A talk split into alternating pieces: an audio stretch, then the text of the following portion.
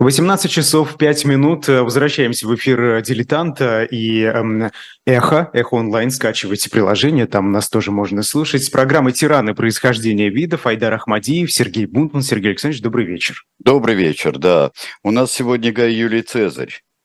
Очередной... Вы знаете, мне казалось, что он у нас был почему-то. Нет. Оказывается, нет. Оказывается, нет, у нас был Август, у нас был Калигула. Да. Калигула был в самом начале. Где-то и Нерон у нас был даже. Вот, так что, но здесь вот могли бы мы пойти сегодня по популярному достаточно пути и взять хоть не самого известного из римских диктаторов уж, таких вот республиканского времени, могли бы взять Корнелия Суллу, например, ну, старшего современника Цезаря.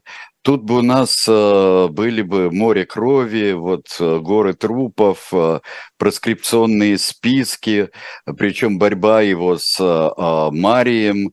Марий тоже замечательный человек, он просто, если Сулла составлял списки, и там просто людей казнили, лишали имущества, то у Мария, оппонента Суллы, было все гораздо проще. Он просто убивал, там казнил своих противников. Но это, мне кажется, не будет столь важно. Это будет несколькими ступенями к тому, чтобы утвердился именно принципат при Августе, при внучатом племяннике Юлия Цезаря, чтобы получилось такое вроде бы совершенное строение власти, где соблюдаются и республиканские всевозможные ширмы ставятся, и должности исполняет тот же Август, будет исполнять, Октавиан будет выполнять все, аккуратно выполнять все должности, которые полагаются, и другим передавать, и как эти выборы организуются, и, в общем-то, спокойный такой достаточно золотой век будет. Но Цезарь, это Юлий Цезарь, это ключевая фигура для того, чтобы это просто знак именно превращения Римской Республики, превращения Рима во что-то совершенно иное. И он как человек необычайно умный, хитрый, везучий. Везучий, потому что несколько раз... Везучий – это правда, да. Да, несколько раз он мог просто, ему не повезло только в мартовские иды 44 года до нашей эры, когда его убили. И то, что, возможно, еще было убийство, и, возможно, было такое символическое убийство Цезаря, это тоже показатель того, что республика была еще жива. Но Цезарь сделал все, чтобы она умерла. И вот поэтому человек, который первым получил, прибавил себе к имени слово император, то есть победоносный полководец, человек, который за месяца два до своей трагической кончины получил звание пожизненного диктатора. Не временного, каким он был, не диктатора без ограничения времени, но до решения кризиса, например, каким был страшный и кровавый Сулла, например.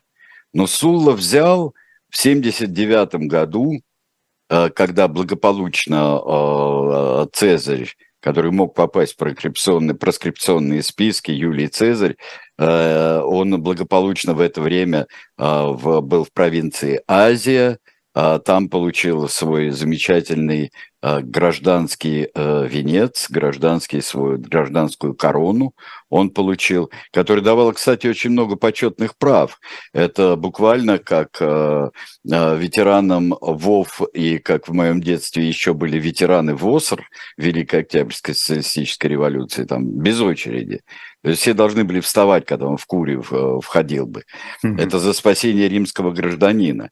И важно, что первое свое отличие Цезарь получил за подтверждение римских, гражданских, республиканских ценностей. И вот это первый человек... Да, как бы это парадоксально не звучало. А скажите, вот в Азию он отправился, это была вынужденная поездка? Да, это была вынужденная, конечно, ему...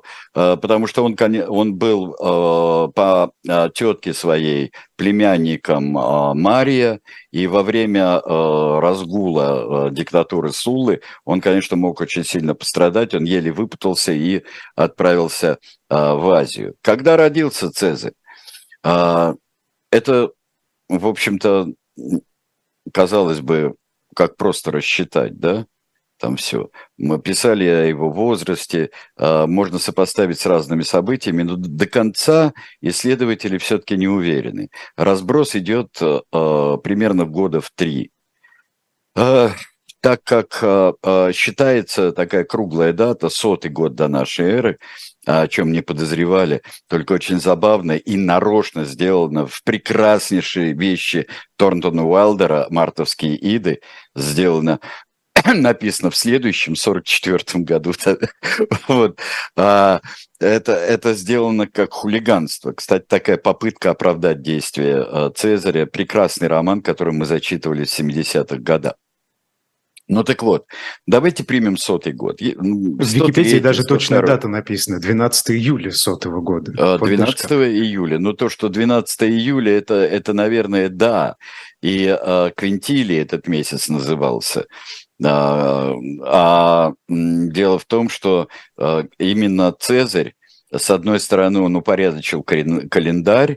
Одна из его самых знаменитых реформ – это реформа календаря. Он полностью отказался от лунного календаря. Он покрыл с достаточной точностью на то время ошибку. И ему мы обязаны, что у нас год длится 365 дней с небольшим.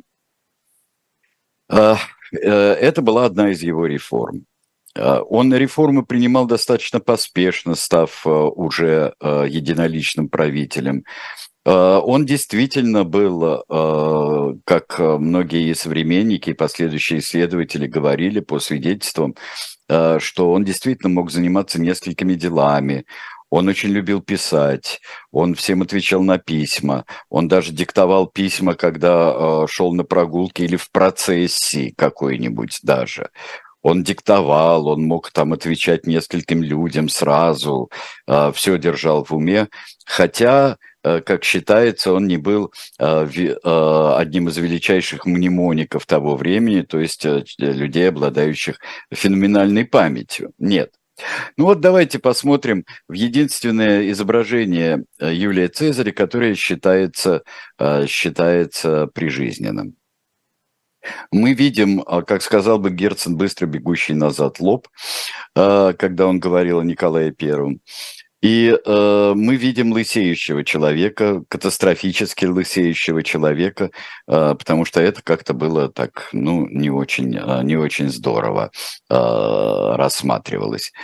Зачесывающего вперед волосы, кстати, внучатый племянник, вот которому он сделал правильную вещь для своего правления.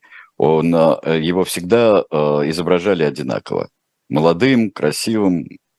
Так вот, чтобы не было. Это одна из ошибок Цезаря, которую он постарался исправить. Пишет Светоний, что он был высокого роста, то есть выше римлян, ну, примерно средний нынешний рост, 176 примерно сантиметров. Родился он в довольно древней семье. В семье, это род Юлиев, это патрицианский род, это... род древний. Почему стали за несколько поколений до Гая Юлия, стали они Цезарями, никому не понятно тоже. Есть масса всевозможных предположений, вплоть до того, что вообще-то это тогда, судя по тому, что мы можем определить, произносился кайзер, и существовал и дифтонг двойной гласный такой вот, и не было различия, перед какими гласными произносится этот звук, всегда как «к». Отсюда, как нас учили на первом курсе еще, великое было для нас открытие, что да, германцы первыми приняли это имя, потом звание, и поэтому кайзер и кайзер – это вот первые, они раньше, чем многие другие, уже более поздней эпохи получилось вплоть до и цесарь, и царь получилось. Вырос он в неблагополучном районе, как прямо пишется, это мне очень понравилось, что район неблагополучный. Да, в Риме были и неблагополучные районы. Семья не суперславная такая. Не было такого количества консулов, например, в семье Юлиев, как это было в других могучих римских родах. Но он это компенсирует обожествлением и происхождением, уже подчеркиванием происхождения от, просто от Венеры, от Энея. Энея, троянцы, да. Ну, естественно, да, от Энея, как всякий, конечно, от Энея себя производил, очень многие производили от его компании, но напрямую он это утвердит просто на уровне такого почитания и признания, и впервые человек был обожествлен. Учителя у него были хорошие, и человек он был талантливый и в науках, потому что, кроме всего прочего, что и сыграло огромную роль в памяти о Цезаре, это то, что он был очень большой писатель. И писатель необычный он был. Он был нарочито собранный, такой вот не архаичный. Вот насколько я не могу судить, потому что я не настолько хорошо знаю латынь, чтобы судить об этом. Но во всяком случае, то, что мы читаем о записке Цезаря, это начиная уже с 17 века, это непременная для изучения латыни, это непременная книга. Да, мы действительно видим такой собранный слог о себе в третьем лице, все очень коротко. И поэтому все великие и настоящие, кто его знает, или приписываемые ему слова, вроде «пришел, увидел, победил», или же «жребий брошен», сказал ли он это по латыни или на латинском языке, или по-гречески сказал, он тоже расходятся люди. Или же его более длинная фраза «жена Цезаря должна быть вне подозрений». Цезарь начинает свою карьеру в очень неудобное время. Мы уже говорили, что вот молодым человеком он попадает в самые страшные гражданские войны. И я думаю, что он конечно, не побежденный им гальский вождь Верцингеторикс, но мотать на воображаемый ус то, что происходит в стране, он мог. Причем, с одной стороны, может быть и благородная мысль, да, что мы об этом знаем, как победить вот эту смуту.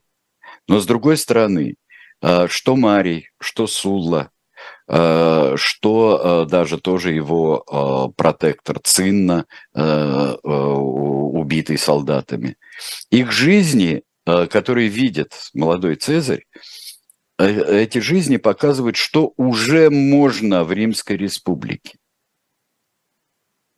Что уже можно. Можно брать на себя власть, если ты считаешь это необходимым. Только можно брать ее с плохими намерениями, а можно брать с хорошими намерениями.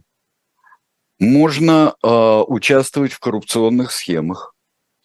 Например, подкупать избирателей. Можно на это воздействовать. Это, в принципе, делали уже давно, но это можно делать решительнее. И что главное, не попасться с этим, не попасть под суд. Цезарь будет несколько раз исполнять судебные функции, будет бороться с коррупцией. Но когда он станет, он поедет в дальнюю Испанию, когда он пойдет, и там и будет одерживать и свои победы замечательные, первые как полководец, и будет руководить этой провинцией, приращивать эту провинцию, и будет, например, бороться с горными жителями. Он там будет поступать жестоко, грабительски во многом, коррупционно тоже поступать. И, например, он будет заниматься некоторыми переселениями народов, например, горцам он предложит поселиться на равнине, такой совершеннейший вот российский Кавказ, 19 век, вот примерно так вот. Вот поселитесь мирно по равнине, а не устраивайте у себя там в ваших испанских и лузитанских аулах, не устраивайте себе крепости, чтобы бороться с Римом. Он политик хитрый. И вот его начинается при возвращении из Азии, мы уже говорили, что он туда фактически сбежал от диктатуры Суллы, и, вернувшись из Азии в Рим, он выбирается военным трибуном. Потом он будет занимать разные должности, и как претор, например... также. Да, фламин. Очень важная должность, потому что это жреческая должность. А потом он, для него одной из ключевых должностей, кстати говоря, когда его фламином еще до его отъезда избирали, здесь он абсолютно не поколебавшись, он расторг свою помолвку, которую он, судя по всему, достаточно давно добивался и в политических целях, и тут же переигрывает свою свадьбу. Выгоднее, он должен торжественный, и он должен правильно жениться. Правильно жениться, правильно женились. Все. Все в порядке. Юлий Цезарь мог... Он ездит в Испанию, он завоевывает в Испании. В Испании он уже становится победоносным полководцем. А до этого он широкой общественности неизвестен. Ну так, знают, что есть, живет такой парень из довольно древнего рода. Постфактум там говорят, что там Сулла предупреждал, что вот этот парень далеко пойдет. У него амбиции очень большие. Ну вот я такие вот... вещи, мы к ним должны относиться, я думаю, с достаточным скепсисом. У него очень интересное есть совпадение. Да, кстати, на пути в Испанию он сказал, что когда он не может еще быть никем и не может по-настоящему занимать высокие должности, это по дороге то ли в Испанию, то ли из Испании. Это там он как бы якобы сказал, лучше быть первым в деревне, чем вторым в Риме. Вот, проезжая через какую-то деревню. Ну, вот.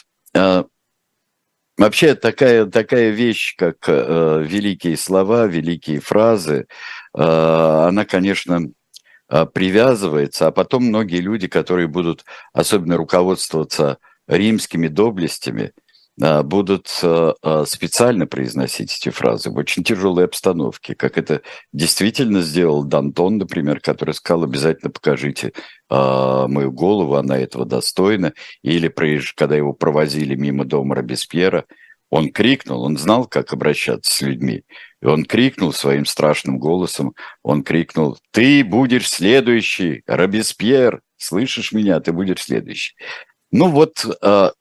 Не забудем, что вот эта великая литературная традиция, и которая Цезарь в ней сыграл очень большую роль своими комментариями, своими записками о Гальской войне, записками о Гражданской войне, что он создаст образцы, за которыми в разные эпохи по-разному будут следить, а уж в эпоху, с эпохи Возрождения и дальше, в новое время, на каждом шагу будет. Мало того, что каждый военный будет считать, что он должен быть учеником Цезаря, и как Веллингтон будет говорить великую фразу тоже при Ватерлоо, показывая на Наполеона, он не ученик Цезаря, у него за спиной лес.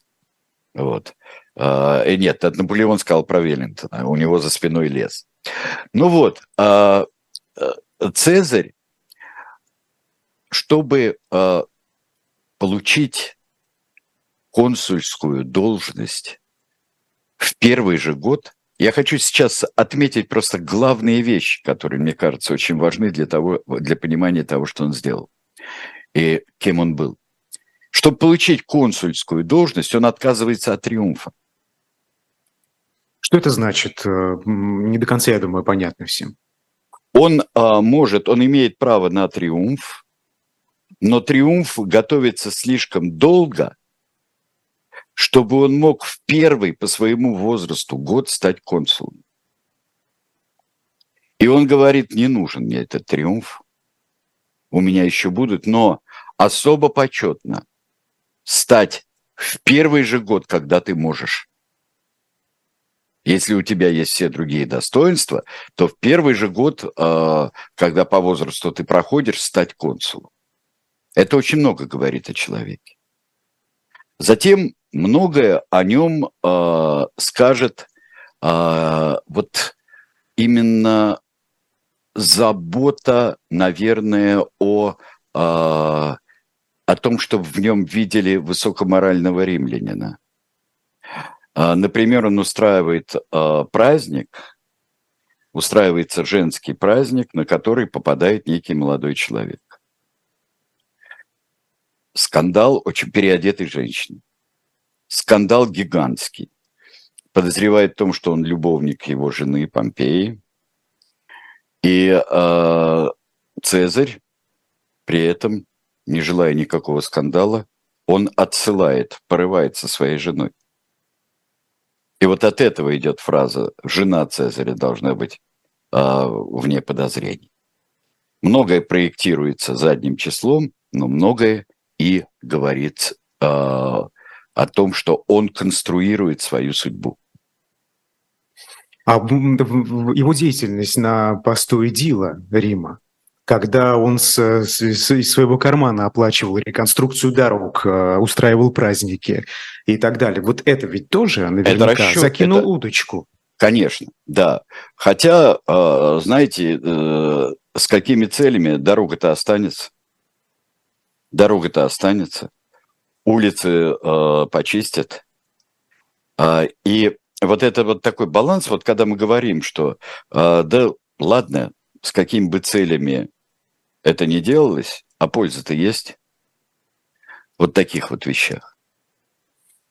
А также его политика милосердия, якобы милосердия. Когда вспыхнет гражданская война, он победит Помпея, Гнея Помпея, своего замечательного сначала товарища, а потом оппонента, он его победит еще и тем, что он скажет, что те, кто не может найти себе стороны, это мои друзья. Я их считаю все равно своими друзьями. Тот, кто не занимает позицию.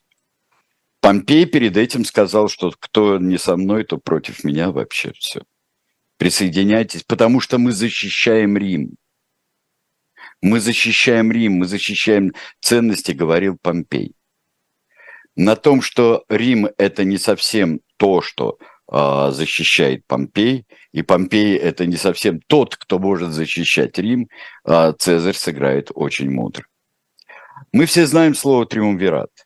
Хотя союз трех деятелей римских, называемый потом первым триумвиратом, таким официально не назывался. Вот второй триумвират, когда они были объявлены, триумвиры были объявлены официально тремя правящими мужами, то ретроспективно назвали и союз Помпея, Цезаря и Краса, назвали первым триумвиратом. Единство было очень интересное. Потому что, судя по всему, с Красом был знаком давно Цезарь. С Помпеем он поддерживал очень хорошие отношения и родственные, и, в общем-то, они дружили домами. Но Крас, судя по всему, как раз с Красом он подружился во время страшной бури, такой как восстание Спартака. Непонятно, принимал ли непосредственное участие в подавлении Спартака Гай Юлий Цезарь, но Крас, как раз победитель Спартака, и вот в это время, в 70-е годы, они и знакомятся. Итак, консул Юлий, Гай Юлий Цезарь, и Помпей и Крас И они постоянно сначала считали, что это заговор в пользу нобилитета, в пользу маленького круга знатных родов. Но потом оказалось, что им гораздо легче втроем принимать решения. И что власть концентрируется там. Характерный пример. Сергей Александрович, я прошу прощения, а как вышло, что они, собственно, стали править втроем? Вот этот момент. Встретились в Луке и стали править. А вот. Сенат? Ну, учитывая, конечно, они стали вместе влиять на Сенат. Пытаясь его подавить или сотрудничать? Сотрудничать? Зачем давить? Давить можно по-разному, чтобы принимались те решения, которые им выгодны. Например, такая, говорят, что была великая коррупционная модель, когда признали за отцом последнего Птолемея и Клеопатры, признали право быть царем Египта, правителем Египта. Хотя Египет ранее должен был переходить под римское влияние и в римское владение. И там, говорят, за гигантскую совершенно взятку, которая была, вот, поделили между собой Помпей, Крас и Цезарь, они этого добились. И вот они правят, они руководят, но здесь открывается очень большая перспектива для Цезаря, которая его сделает Цезарем, таким, как мы его знаем. Он становится проконсулом Нарбонской Галлии. Сначала он становится Цезальпийской Галлией, то есть той, которая на самом севере Апеннинского полуострова, а потом становится Трансальпийской, вот Нарбонской Галлией, вот тот кусочек, которым к тому времени в Галлии владел Рим. Он становится его проконсулом, потому что очень много там всевозможных и вторжений, как галлов, так и германцев, и туда решать вопросы едет Цезарь. Крас отправляется на восток, а в Риме остается на хозяйстве Помпей.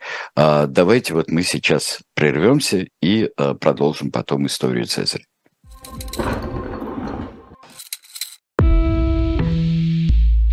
Вы лучше других знаете, что такое хорошая книга. Мы лучше других знаем, где ее можно купить. Книги на любой вкус с доставкой на дом. Интернет-магазин «Шоп Дилетант Медиа».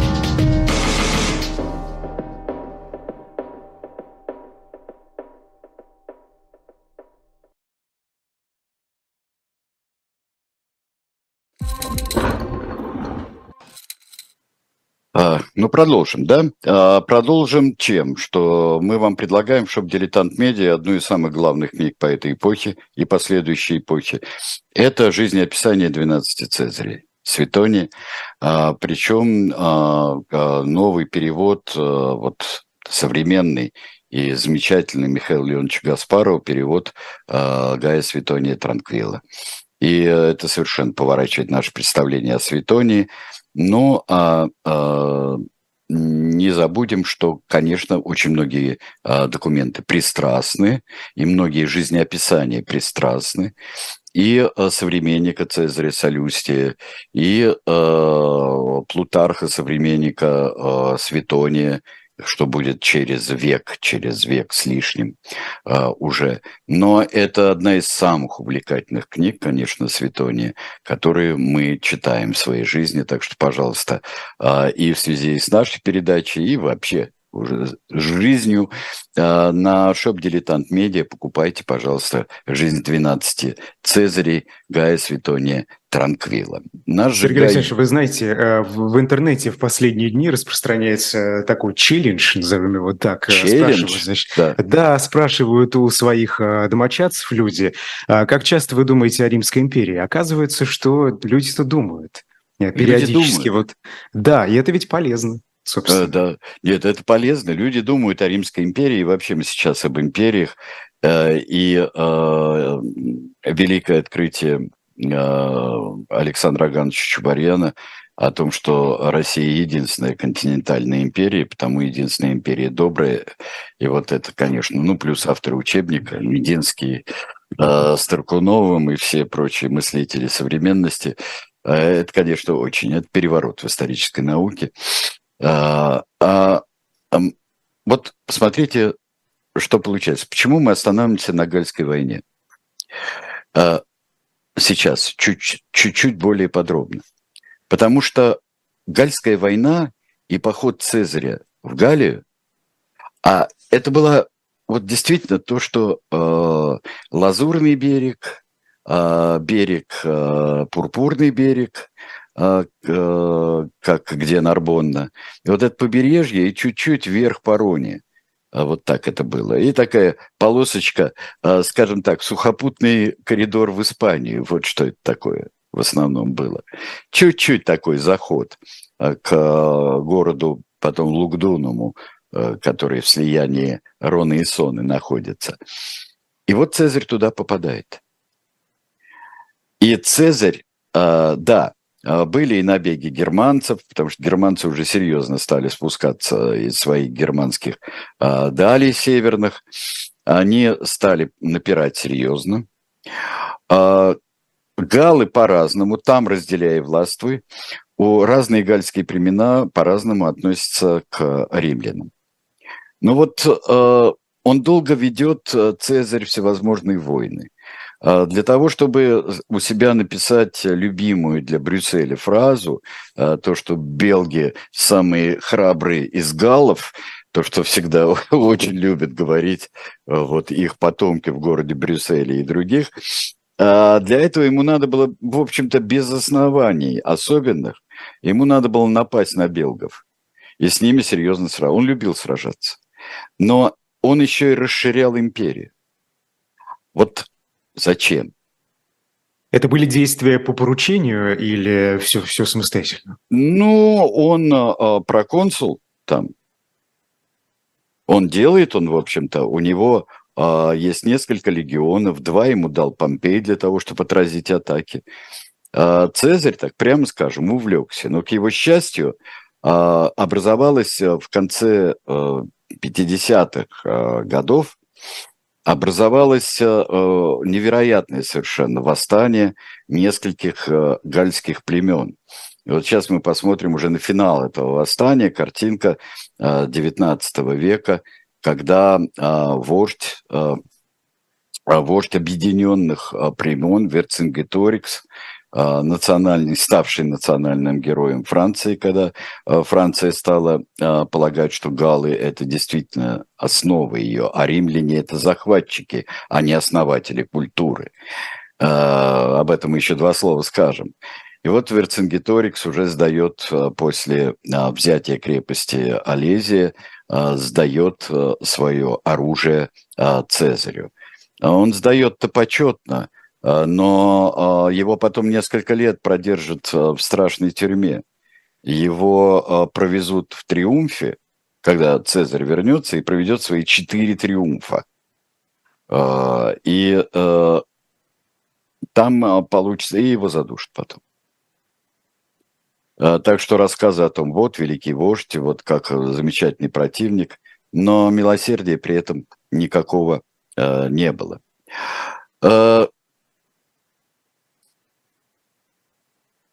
Очень Цезарь описывает, конечно, это с большим достоинством и большой любовью к себе самому, конечно, как он побеждает. Но из этого мы знаем кое-что о его тактике, знаем о том, как он пользовался легионами, которые уже реформу которых провел Марий, мы о нем говорили. Но не так все здорово. Он хочет вернуться, потому что в Риме происходят события, которые подтачивают основание его будущего влияния в самом Риме. И Помпей, которого, вот давайте сейчас наконец на Помпея посмотрим. Помпей проводит очень много законов, ограничивающих перспективы людей, находящихся вне Рима. Про консулов, которые провинциями руководят. И это, конечно, он, забыв на секунду, наверное, о том, что они триумвиры, кстати, в это время уже погибает, Крас погибает на Востоке, что, конечно, эту табуретку о трех ножках, конечно, ее сделала шатающейся, просто невозможной. При всех бывших симпатиях Помпея и Цезаря это уже становится невозможным. И, естественно, они будут, и, естественно, они будут бороться за власть. Не сразу возвращается, ему нужно подавить Верцингеторикса, ему нужно добиться побед, триумфа. Но там ведь между делом Цезарь попадает и в Британию, это первая экспедиционная высадка такая была в Великобритании. А так он фактически покоряет всю Галлию.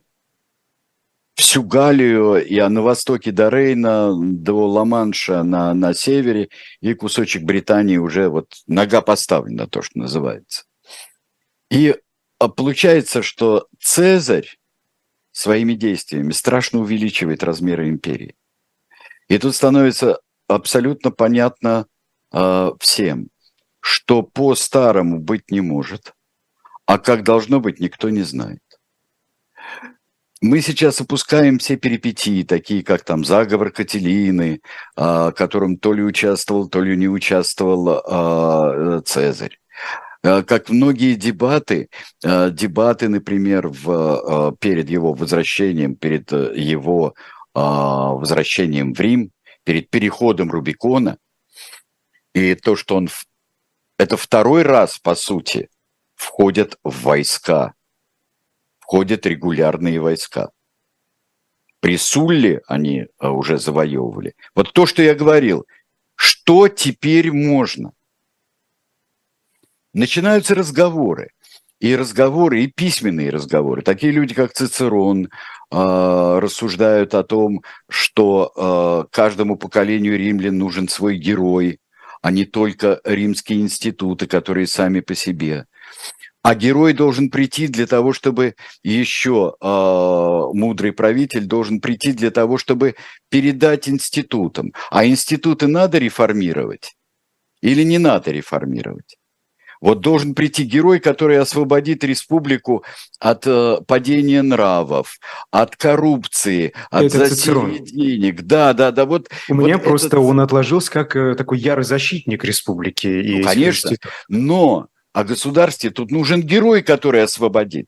Сильная рука. Другому не мешает. Именно та самая сильная рука, острый гладиус. И вот все думают, ну какой сукин сын был Сулла, да?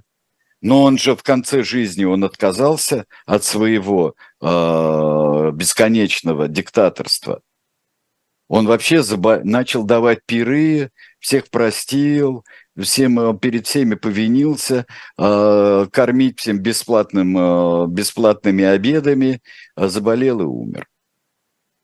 Вот нам Тола, наш зритель, пишет, Сулла и Цезарь во многом похожи, оба выходцы из знатных, но обедневших родов, но Сулла, дважды закрепив за собой право быть диктатором, отошел от дел на старости лет. А Цезарь? А у Цезаря мы не знаем, кстати говоря, но я очень сомневаюсь, что он бы отошел. Цезарь, давайте сейчас просто в двух словах расскажем грандиозную эпопею о том, как Цезарь борется с Помпеем. И очень интересно посмотреть, знаете, я думаю, многие из нас очень любят смотреть, когда всевозможные компании, вот той же Википедии, да, а там слева одни, справа другие военачальники. У всех крестики стоят у помпеянцев. Почти все, вот практически все погибли. Это нам напоминает, не знаю, думали ли об этом в 15 веке, но это напоминает вот такой взаимоуничтожение, если в Англии 15 века это было уничтожение практически одной семьи родственников друг другом, уничтожение в гражданской войне алой и белой розы, то здесь в гражданской войне между Цезарем и Помпеем в основном так, то погибают почти все. Все могучие фигуры, все потенциальные фигуры. Но я утрирую, конечно, потому что остаются, еще будет что делать Октавиану, но тут погибают все. Это такое, и ничто не может помочь. И вот единственное, в чем там не сходятся историки, все ли сенаторы во время гражданской войны бежали из Рима? Нет, не все. Кто-то остался, кто-то не остался, консулов нет. Когда побеждает при Фарсале, наконец-то побеждает, но он гоняется за Помпеем по всем, вокруг Средиземного моря просто вообще там. Это абсолютный, простите меня, друзья, Том и Джерри абсолютно. Это вот... Сергей Александрович, видимо, да. Непонятно, зрители спрашивают, пока мы далеко не убежали, а, собственно, да. Что произошло между Помпеем и Цезарем? То, что Цезарь вступает в Италию, несколько попыток мира было, попытки Сената примирить их. Он вступает в Италию, Помпей пытается объявить врагом Отечества Цезаря. Цезарь с войсками вступает в Италию. Жребий брошен, мы переступаем в один шаг через маленькую речку Рубикон, вот, и идем туда. И начинается, и каждый из них говорит, каждый говорит, что он за порядок, каждый говорит, что он за римские ценности, каждый говорит, то есть нормальная гражданская война. Нормальная гражданская война. У Помпея больше, даже при всех успехах Цезаря, опыт военный. У него сил больше легионов. Просто вообще. Но его Цезарь находит его и в Испании, находит его и в Фессалии. И вот после битвы при Фарсале звезда Помпея закатывается, и он погибает при отступлении, он погибает, но при уходе в Египет. И, вот тут как раз и, собственно, Птолемей XIII сыграл роль. Да. За ним ринулся Цезарь, и это очень важно. Это не просто история, там, скажем, Цезарь и Клеопатра, пьеса Бернарда Шоу, изумительный, на мой взгляд, телевизионный сериал «Рим». Но это очень важное знакомство Цезаря, гораздо больше, чем в Азии, и после хвостика Митридатовых войн знакомство с Востоком. Приносили ли, вот как сейчас вы на картинке посмотрите, в ковре завернутую Клеопатру? Был ли у них тот великий сладострастный роман у Цезаря с Клеопатрой? Был ли он? Цезарион, сын ли он Цезаря? Или посмотрите сериал «Рим», узнаете, чей он сын, или вообще не имеет никакого отношения к самому Цезарю.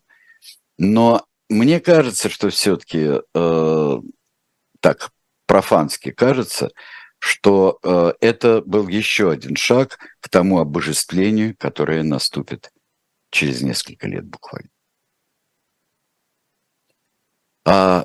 Да, конечно. Через много-много столетий, я не думаю, что так наивно, когда уплывал Бонапарт из Египта, что он так наивно не сопоставлял свою дальнейшую судьбу с судьбой Цезаря. Не сопоставлял, не шел этому навстречу. Цезарю надо победить еще вот в провинции Африка, которая там слева находится. Провинция Африка, надо еще победить остатки помпеевых войск, сторонников Помпея. Он становится, вот стремительно мы просматриваем, становится консулом, но консулом без коллеги. Сергей Александрович, а почему Птолемей XIII не помог Помпею? Он же к нему за помощью пришел. А зачем? А зачем? А зачем? Там все, там свои были интересы. Если человек проиграл, то что ему помогать? Вообще-то. Там свои были и заморочки, и там, когда пришел Цезарь, он же принял участие между братом и сестрой, в гражданской войне, фактически. Так что, и мне кажется, что все-таки, он понял, что это такое. Царем он быть не хотел. Царь – это то, что римляне свергли когда-то. Это поймут все последующие властители Рима. И в особенности его внучатый племянник, усыновленный Гай Октавий. Он займется своим культом. И вот вы представляете себе, как это сжато по времени? Вот все это обожествление происходит в 45-44 годах. А вечный диктатор, он пожизненный, в 44 году, в феврале. В марте его уже убьют. Символика в этом огромнейшая, то, что его в заговоре принимал участие Брут. Потому что, никто из современников не мог забыть, что он потомок того Брута, который сверг Тарквиния Гордого, который уничтожил царское правление, фактически, и по всем легендам уничтожил царское правление и установил республику. И вот этот последний всплеск республики, он показал, что теперь можно почти все и непонятно, как устроить Рим.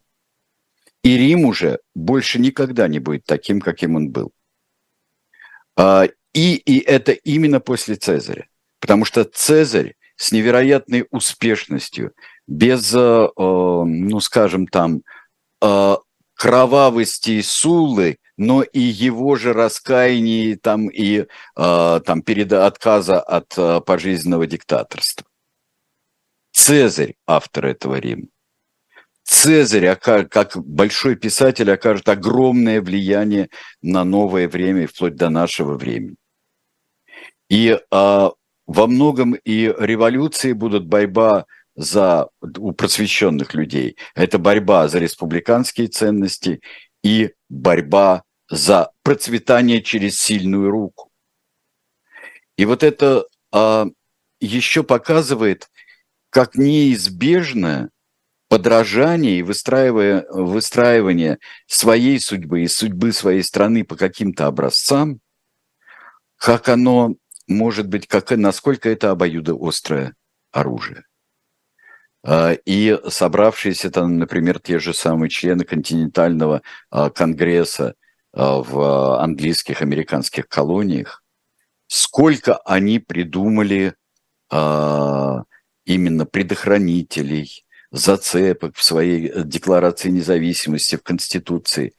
Да и то это приходилось... Они прошли очень тяжелый 200-летний, очень тяжелый со всеми. Но как-то институты работают.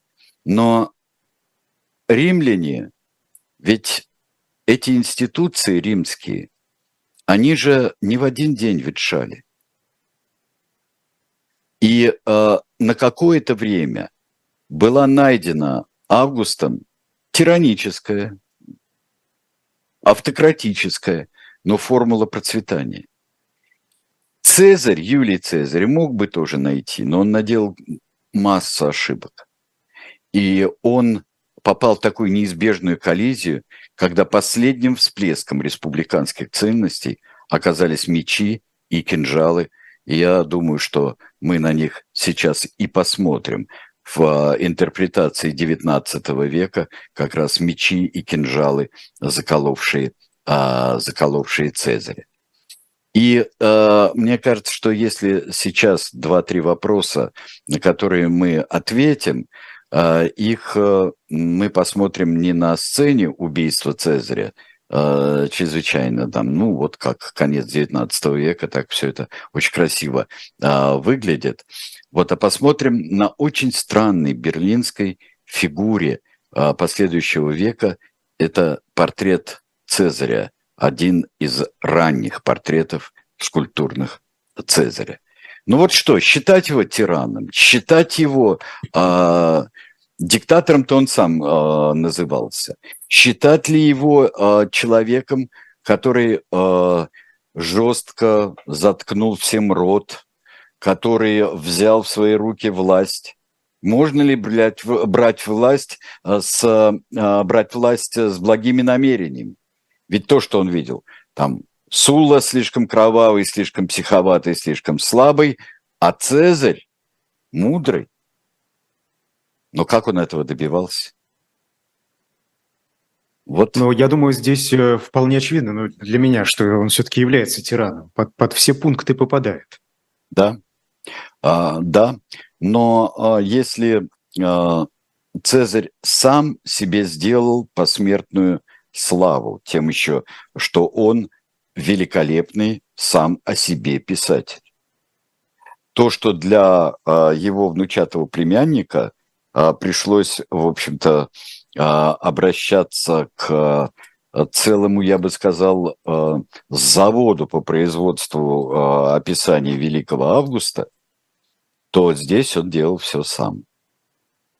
Им и зачитывались, им и... Даже вот когда мы читали тогда, Айдар, помнишь, мы говорили об этом, читали Бобковского, замечательную поисковую книгу о жизни во Франции, да. Он ведь едет во время войны, уже во время, когда оккупация началась, едет через всю Францию, и у него одна книга «Записки о Гальской войне». Да, да, Цезарь. Точно. Да. Осторожно относимся к памяти, да. Есть несколько вопросов. Во-первых, спрашивают про противников Цезаря. Собственно, мы знаем, да, что предыдущий диктатор Сулла, он составлял списки своих оппонентов, которых нужно просто уничтожить. Было ли что-то подобное у Цезаря? Что было с политическим противником? У Цезаря было так. Обычно как бы объявленное милосердие, отпускают противников, но чем тяжелее становится ситуация, в общем-то, он довольно многих и уничтожал. Пытались сопротивляться, да. И он после этого их не миловал и не привлекал на свою сторону, как это он декларировал, может быть, даже чаще, чем делал. Да, здесь уже было не до шуток. Но еще вспомним, что все-таки этот триумф, последний триумф Цезаря, это триумф ведь все-таки частично, это первый триумф, когда Сулла, по-моему, если я не ошибаюсь, он не устаивал триумфов при своем вхождении. Просто входили, заняли и все. В Рим с римскими войсками. Но здесь была победа римлян над римлянами. Александр Поляков пишет: Помпей крайне бездарно боролся с Цезарем, с ним явно случился паралич воли, он дал себя уговорить вступить в битву, поражение в которой решило его судьбу, тогда как он мог, не торопясь, раздавить Цезаря. Мог ли? Мог. Об этом трудно говорить, но потенциально мог, конечно. Мог, это совершенно точно. Помпей все-таки был простодушнее, мне кажется, очень во многом. И очень он больше верил в Рим, чем Цезарь, мне кажется. А в гражданской войне мы новый Рим построим. Вот, и так делал Цезарь. Верил Помпей, в Рим. Что вы имеете в виду, Сергей Александрович? Верил в доблести, верил в возможность именно в честной борьбе, с честными договоренностями, по-старому воевать, не используя для именно в борьбе римлян против римлян то, что они могли использовать против варвары или варвары против них. Все-таки Цезарь поднаторел в Галлии очень серьезно, мне кажется, еще ко всему. Не видел границ. Ну, то есть он, во-первых, своим действием, во-вторых, он и шел на обманы, и шел на, в общем-то, малодопустимые для римской доблести хитрости, скажем так. От него не ждали такого. Вот Помпей вот в этом отношении, ну, боюсь сморозить чушь, но мне так кажется, что Помпей многого не ждал от Цезаря просто.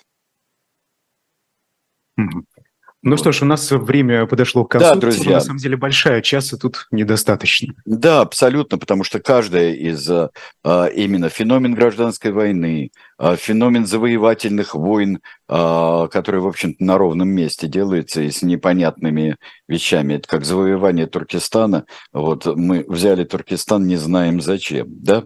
Вот так же будет и при Августе, когда перейдут Рейн, и будет катастрофа Тевтобурского леса и легионов Вара, и уже когда перестанет быть понятно, зачем мы это делаем. Мы многое, что происходило во времена Гая Юлия Цезаря, собственно, это же классика. Это да. Классика. Да, да, да. Абсолютно. Спасибо, спасибо большое, тираны. Стало ею. Стало. Да. Сергей Бунтман, Айдар Ахмадиев. Это была программа «Тираны». После нас на живом гвозде Дмитрий Балкунец, белорусский политолог. В особом мнении, я считаю, что это очень интересный эфир должен быть. Никита Василенко его проведет, поэтому никуда не уходите. Только на живой гвоздь. До свидания.